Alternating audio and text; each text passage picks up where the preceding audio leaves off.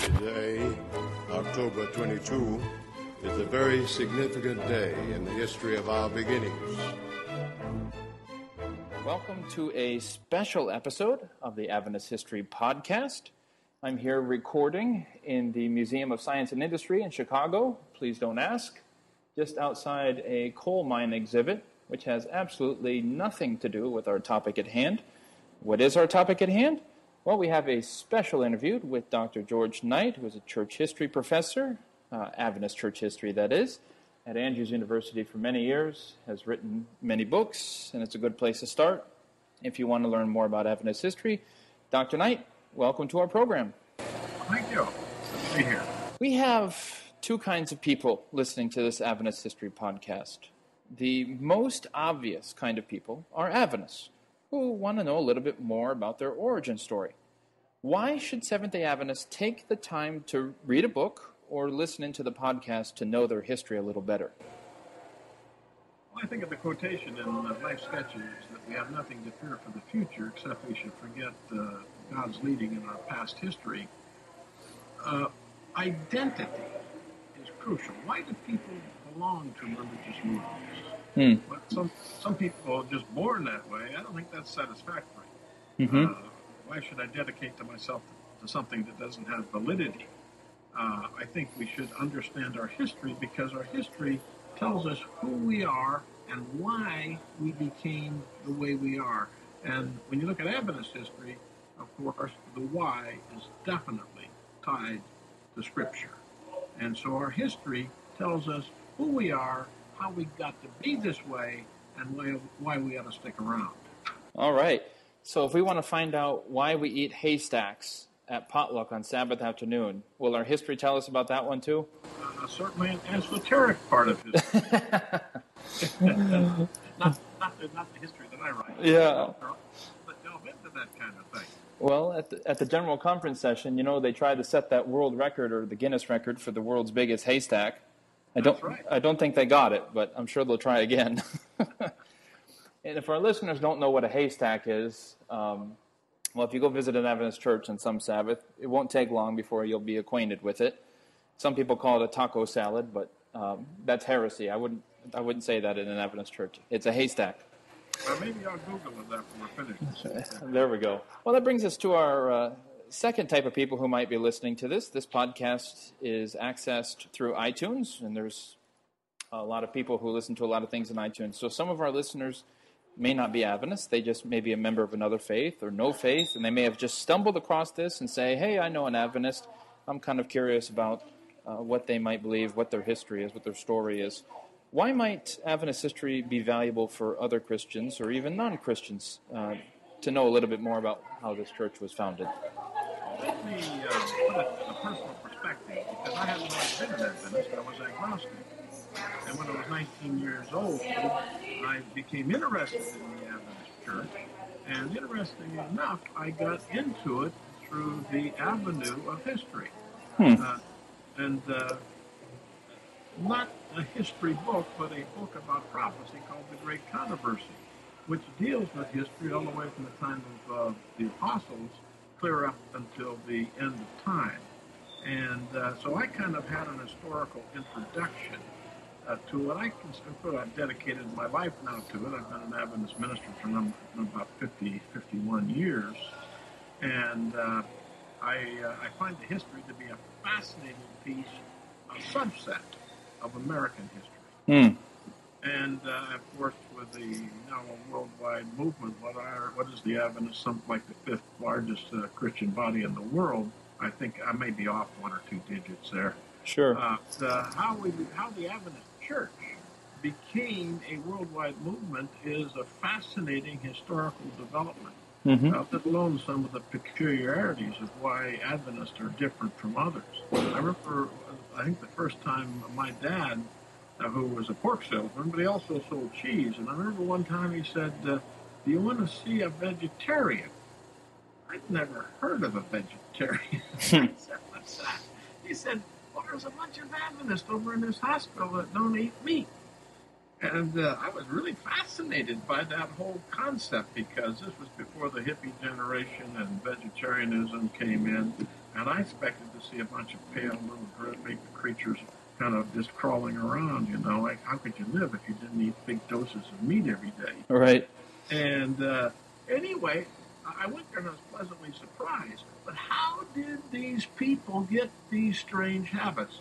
Saturday, uh, no, uh, a modern prophet, dietary issues that uh, are widely practiced in the church. I mean, to put it, I was going to write a book on having Adventist lifestyle called Becoming Peculiar. uh, peculiar has two meanings. One means uh, strange, and some Adventists are strange. Uh, but the other meaning is precious, and precious in God's eyes.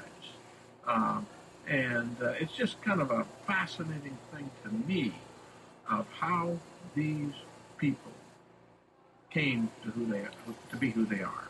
Yeah, it is really one of uh, the few truly uh, American religions in terms of its origin, uh, and, and, it often gets confused with some of the other the others, you know, uh, Mormonism or Jehovah's Witnesses or something. So it's, I, it's, it's, yeah. The Adventists, the names get confusing by themselves. Right. So maybe learning a little history would help people differentiate when someone ever knocks on their door. You know, they they kind of know who they're dealing with rather than lumping them all together. Yeah, and of course, uh, uh, people know less about Adventists because our history is not quite as glamorous. You know what I mean? We uh, never had to deal with, dealt with polygamy or uh, uh, Indian massacres or whatever. Um, uh, our, our, our, we're, we're, pretty much uh, more mainline.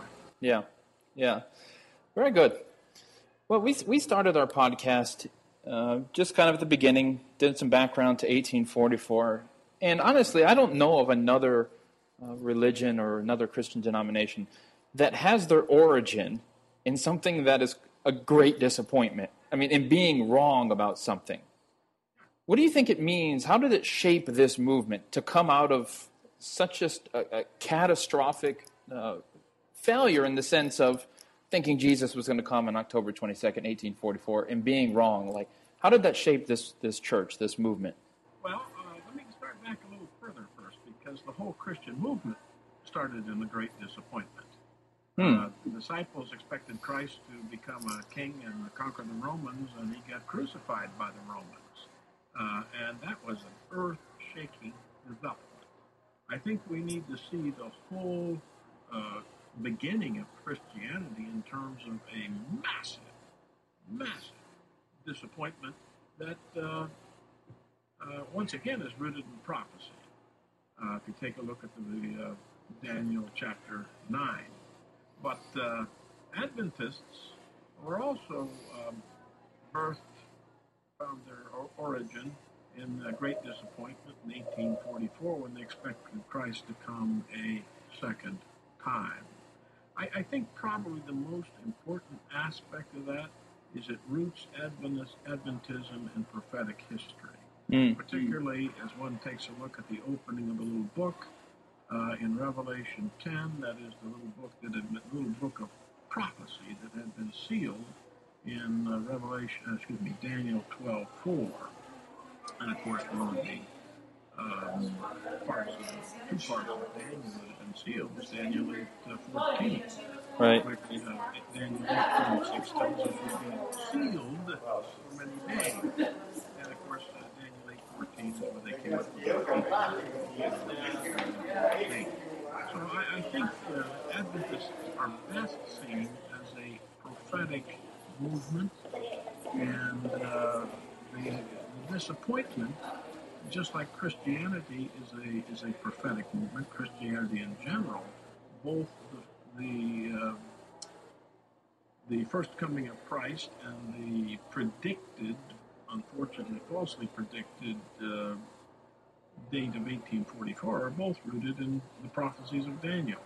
And this roots us in history and gives us a prophetic uh, perspective, particularly as you follow through after Revelation 10 and see what must be preached again to all the world after the bitter experience of uh, when the little book was opened, the mm. book of Daniel. Mm-hmm. This, uh, it definitely, we were looking in the early episodes of the podcast at how hungry the the founders, the early Adventists, were to figure out what happened in 1844. Right? I mean, we we saw the different ways that that people left the disappointment. You know, some went into the extremes and they were spiritualizers and uh, all of that. But but these early Adventists were hungry to figure out exactly what happened, and uh, that's something that seems like it'd be very dangerous to lose. Yes, yes, particularly because uh, the spin-offs of Adventism, there came out uh, several denominations. All of them gave up their concept of prophetic scripture. Uh, and uh, when they did that, they lost their identity and basically just disappeared. Mm. so it's, an, it's, it's this understanding of going back to Scripture. Okay, were we right? Where did we go wrong? What? Where do we go from here? And of course, uh, for the early Adventists, as you've already discussed in your podcast, I imagine, it was, hey, what is the sanctuary? And what comes after Revelation 10? Or what comes after Daniel 8? And so the continuing study of Scripture becomes absolutely central to that group that uh, maintained its uh, identity in terms of prophecy. Mm. One of the last things that we talked about in the podcast was um, this general conference in 1855 where J.N. Andrews was studying out exactly when the Sabbath began and ended. You know, is it the 6 p.m. to 6 p.m. thing, or are we going to do sundown to sundown? And what's interesting is in his article in the review, uh, he denies that he was influenced by the messenger party, you know, in coming to this conclusion. I don't think we're exactly sure what they wrote, but it, it seems that they were perhaps giving Adventists some trouble over the 6 p.m. to 6 p.m. Uh, markers for the Sabbath. Uh, but what's really interesting is he makes this case, Andrews makes this case, that one of the things that is part of Adventist DNA is that when we go back to the Bible and realize we were wrong about something, that we're not hesitant to go back and correct it. And, and it seems really vital uh, to Andrews that, that this be a part of who we are, right? They were so afraid of creeds. They were afraid of locking in beliefs and saying, well, we already made them. If they're wrong, they're wrong. We can't change them. But yeah. being flexible, to me, that seems like something uh, that probably was carried over from the Great Disappointment. This idea that we had this moment where we were really wrong and we went back to the scriptures and figured out what happened. And we got to be able to continue to be able to do that if we're ever wrong in the future. Yes, and of course that's written into the fundamental beliefs of the Seventh Day Adventist Church. Uh, the preamble is the most important part, It says, uh, when according to Bible study we come to these conclusions uh, and have studied it uh, and uh, as a you know a broad-based Bible study, that uh, the um, the um, definitions, conclusions can be modified to meet the Bible evidence. Yep. Yeah, it is. That's what separates it from a, a creed. Right. And they are changed. They're changed routinely. Here, you know, minor changes here and there, and sometimes big ones. Absolutely. Yep. Of course, some Seventh Day Adventists use it like a creed, but that's because they forget the preamble. All right. We've been uh, in the mid 1850s, as we talked about. One of the interesting parts that I didn't know that much about before we started the podcast was the disagreement between Joseph Bates and James White on the issue of publishing around the late 1840s, early 1850s. Joseph Bates thought that James uh, perhaps was misusing his time and talents and so on by focusing on publishing and not uh, take, hitting the circuit as much. Well, no, that's not exactly true. They both wanted to publish, but uh, Bates wanted to publish little books. Right and uh, he felt that James White uh, was doing all right to publish periodicals, which is what James wanted to publish.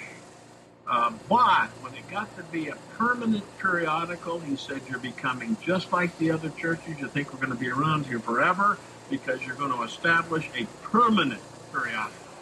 And we should be dumping the money into evangelism right now because Jesus is going to come immediately. Right. And so that's where the difference really came. Where do, where are you going to put your your scarce dollars? Right.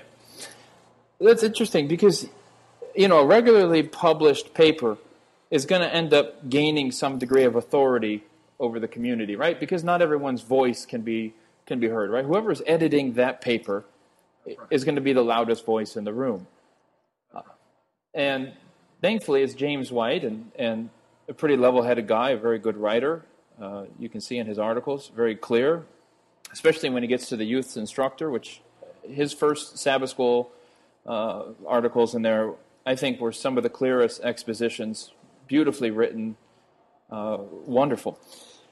So, how do you think this would have gone? I mean, we, we know that George and James, uh, excuse me, Joseph and James were absolutely committed to the mission of the church, and maybe that's part of the glue that kept this uh, disagreement from becoming something uh, bigger or permanent. But what would the implications be if they would have parted ways there, 1849, 1850? What do you think the implications would have been for the church? It probably would have destroyed the movement. Uh, the movement only had uh, two real leaders at that time. Um, and uh, Bates had been the major theological guide up to that time. But with the, as you alluded to, uh, with the um, coming of the Review and Herald, as it was called, uh, James, as the editor, became the foremost uh, public voice uh, in the church. And what we need to realize is there was no Seventh Day Adventist church. There was just a loosely group, a loosely allied group of people. And for the next uh, 12 years, until 1863 or so, uh, at least 1861, from, from 1851, the Review and Herald was the denomination. It was the church. People didn't have pastors in most cases. Uh, and uh, this was this was what held the movement together. Hmm. And of course, it gave James White that was the transfer of power, and uh, that was part of the problem between Bates and uh, White. Uh, this was the first transition of power between the leadership and the movement. That is the formal leadership. Yeah.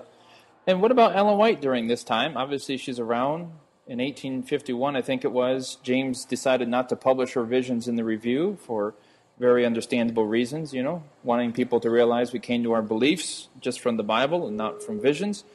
Uh, but what was she kind of taking a back seat in these years? What was her role? Yeah, she never. Uh, once again, uh, it's easy to read history backwards and put her at the center. Uh, she really wasn't at the center. Uh, all of our doctrines were developed through Bible study. All of our, uh, what we call the peculiar doctrine, Sabbath, sanctuary, state of the dead, uh, all of these were developed by non-Adventists. No doctrine was ever developed by uh, Ellen White, not even the great controversy idea. Uh, those all came out of Scripture. Uh, her large, largest role early on was that of confirmation, confirming Bible study, but also she had a steadying hand. You folks, okay, we're on the path. Don't get nervous out there. And uh, and of course there was a, lot of because of the radical um, fringe of Millerism. There were some people that had some really strange attitudes and strange behaviors, and Ellen White definitely came in uh, uh, to guide the church away from some of these extremes. And so she's kind of a steadying hand and a confirming hand, but she didn't have the dominant role that many people in the, in the 20th century would have given her. Yeah. Yeah, you're right. Those visions that she got in the 1840s seem to always come after a group had been meeting together to pray and read the Bible, and usually it's it's at the end to kind of confirm this is this is the right interpretation of these texts. You know, we're on the right course. Yeah, according to Ephesians uh, 4, uh, about verses uh, 15 or so, 11, 12, 13, 14, 15, somewhere in there, uh, it says the function of the uh, gift of prophecy is to bring unity in the faith. Yeah. And speaking of disunity, uh, we just covered the messenger party. the story of the origin of the messenger party is I don't know, maybe we're just far enough away from the event that it is not really a threat anymore. It's humorous to me. I mean, this misunderstanding, this, um, I guess, this willfulness of these two people who enjoyed it when Ellen White uh, corrected the other side, but when when their side of the disagreement was being corrected, they they declared that she was no longer an authentic prophet and uh, started this paper, the Messenger of Truth, against it. Now we only have, correct me if I'm wrong, we only have like three copies of the Messenger of Truth, right? The rest we have in the review. Uh, just I'm not sure how many we have. I know that when uh, Theodore Levterov uh, did his doctoral dissertation, he discovered several copies. I know he's discovered at least three. I'm not sure what other ones we have, because for a long time all the church had was uh, the re- opposition. right, the review articles. I said that, well, now we have at least three copies, yes. They've been discovered some 10, 12 years now. Yeah. What kind of made up the messenger party? What what did they want? What were they all about? Well, basically, uh, they were against Ellen White's visions. Um, and uh, of course, they later uh, joined with other people uh, to form a, a larger group, and, and it, it never really held together. So you have the Messenger Party, which is really very transient, but they they focused on what they were against, and what mainly they were against was Ellen White. Yeah. Did they see themselves, do you think, as uh, maybe like an early Adventist reform movement? Because they didn't seem to renounce Sabbath per se or, or the other distinctives. Was it just that they just wanted to get this one element, uh, Ellen White and her, her prophetic gift, out of the church? Did they want to save the church from itself? Yes, uh, but they also, uh, you know, not not the early messenger movement, but in these early dissident movements uh, was also the leadership of James White. They they were somewhat anti-organizational too. Yeah, well, I know that it was a, that's a big uh, issue that we're running into uh, here in the 1850s. You know, the church grew leaps and bounds from, from 1849 to you know 1852 or 53. Yeah. I think something from a few hundred to a few thousand. You know, and Very very rapid, very rapid growth. yeah, and I'm encouraged by this this kind of wariness of organization because it didn't. You know, we see that James White and company didn't set out to say we're going to create this massive structure. It was it, it always seemed to emerge from the needs of the moment. You know, like we got a problem now. How are we going to deal with this? Yeah, and it really wasn't so much of a problem, but how can we carry on our mission? Right. And that's what's uh, that's what's important, I think. How can we best do mission, and what kind of organization did it take in 1850 to do it? What kind of organization did it take in 1901 to do it when they reorganized? And what kind of organization does it take today? Because the North American Division is uh, reevaluating the whole structure, particularly uh, whether we need the conferences and unions and, uh, as many layers. Yeah. And I, I think that this is absolutely crucial. Not only are the fundamental belief, beliefs flexible, but the organization itself is, a, is, is flexible in terms of what is the best way to accomplish mission. And that's crucial. That's why, that's why the organization came up. Yeah. Without the organization, you only have a bunch of individuals or congregations uh, that kind of do their own thing, but there's no way to preach uh, this gospel is everlasting gospel. really well trained and really well paid. Right. And I apologize uh, for our listeners. I am in the museum, I remind you, so occasionally people walk by. I can't hide in the closet somewhere. Um, now, one of the things is, I, I feel like if we had a time machine and James and Ellen White or Joseph Bates, any of the original crew could be brought today. Uh, it seems to me that oftentimes Adventists are very fond of, of quoting Ellen White or James or somebody. Me personally, I'm okay with that, but I'm terrified if they were here today because I, I feel like they would they would beat us up and down. I mean, these people didn't care about their 401k. You know, I mean, they sacrificed their health. You know, we, we talked about them in, in, with the review in Rochester and how they worked, you know, and they would use the awl to, to perforate the book. They would have to sew the binding on themselves. I mean, these guys worked hard. They had no care about their future comfort or security. Joseph Bates had something like, what, $10,000, you know, in, in money back then that he spent. He had enough to retire in perpetuity. Yeah. I mean, we don't think of ten thousand dollars as much today, but that was enough to fund his retirement. Yep. So whatever that number would be today, it would be in the hundreds and hundreds of thousands. You know, whatever it is, or you could look at your bank account and say, you know what, I'll be comfortable. You know, maybe not rich, but I'm comfortable. I'll be fine. You know, to spend that much money. So today, maybe hundreds of thousands of dollars. It's notoriously difficult to figure out how much money in the past is worth today, but it was a lot of money, and these people sacrificed everything to keep this movement going. That's right. And it, To get it started. yeah, to get it started, right? It takes less work today, uh, but it, it's to me that's terrifying because I think if these guys were around today, they'd look at us all as the sorriest bunch of sops. You know, I mean, to It's all part of the sociological aging process. This is a, uh, you take a look at the sociology of religion. A movement, when it starts out, gives no guarantees of a salary, gives no vacation, no retirement. I mean, you're in it because you believe it. And you believe it so much that you're willing to die for the movement. That was the early church. That was the Reformation. That was the Wesley movement. That was the early Adventist movement. But there's there's a sociological development that says, hey, if we're going to keep this thing together, we're going to have to help people uh, know that they got some security. And when you get the security, you've got people coming in for the wrong reasons. They no longer may love the movement. They may or may not. But you've got stages here. And in the second stage, you've got, a, you've got a whole lot of people that really love the movement. They're thankful for the security. But down the track, you get people that are just out for the bread. yeah, They're just out for the they're just out for the security, and uh, that they may or may not be believers anymore. And this is how a church or a movement secularizes. Mm. And it, it happened in the early church. It happened in the Reformation. It happened in Wesleyanism. And unfortunately, we can see Adventism moving through those same stages. I've written about this in several places. Um, it's a very frightening thing, but I don't know of any movement, a Christian movement or otherwise, that hasn't faced the aging process that goes through very definite sociological steps.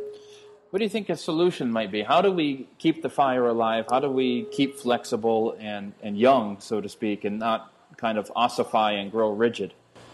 Well, Wesley worried about that. He said, uh, "Earn all you can, give all you can."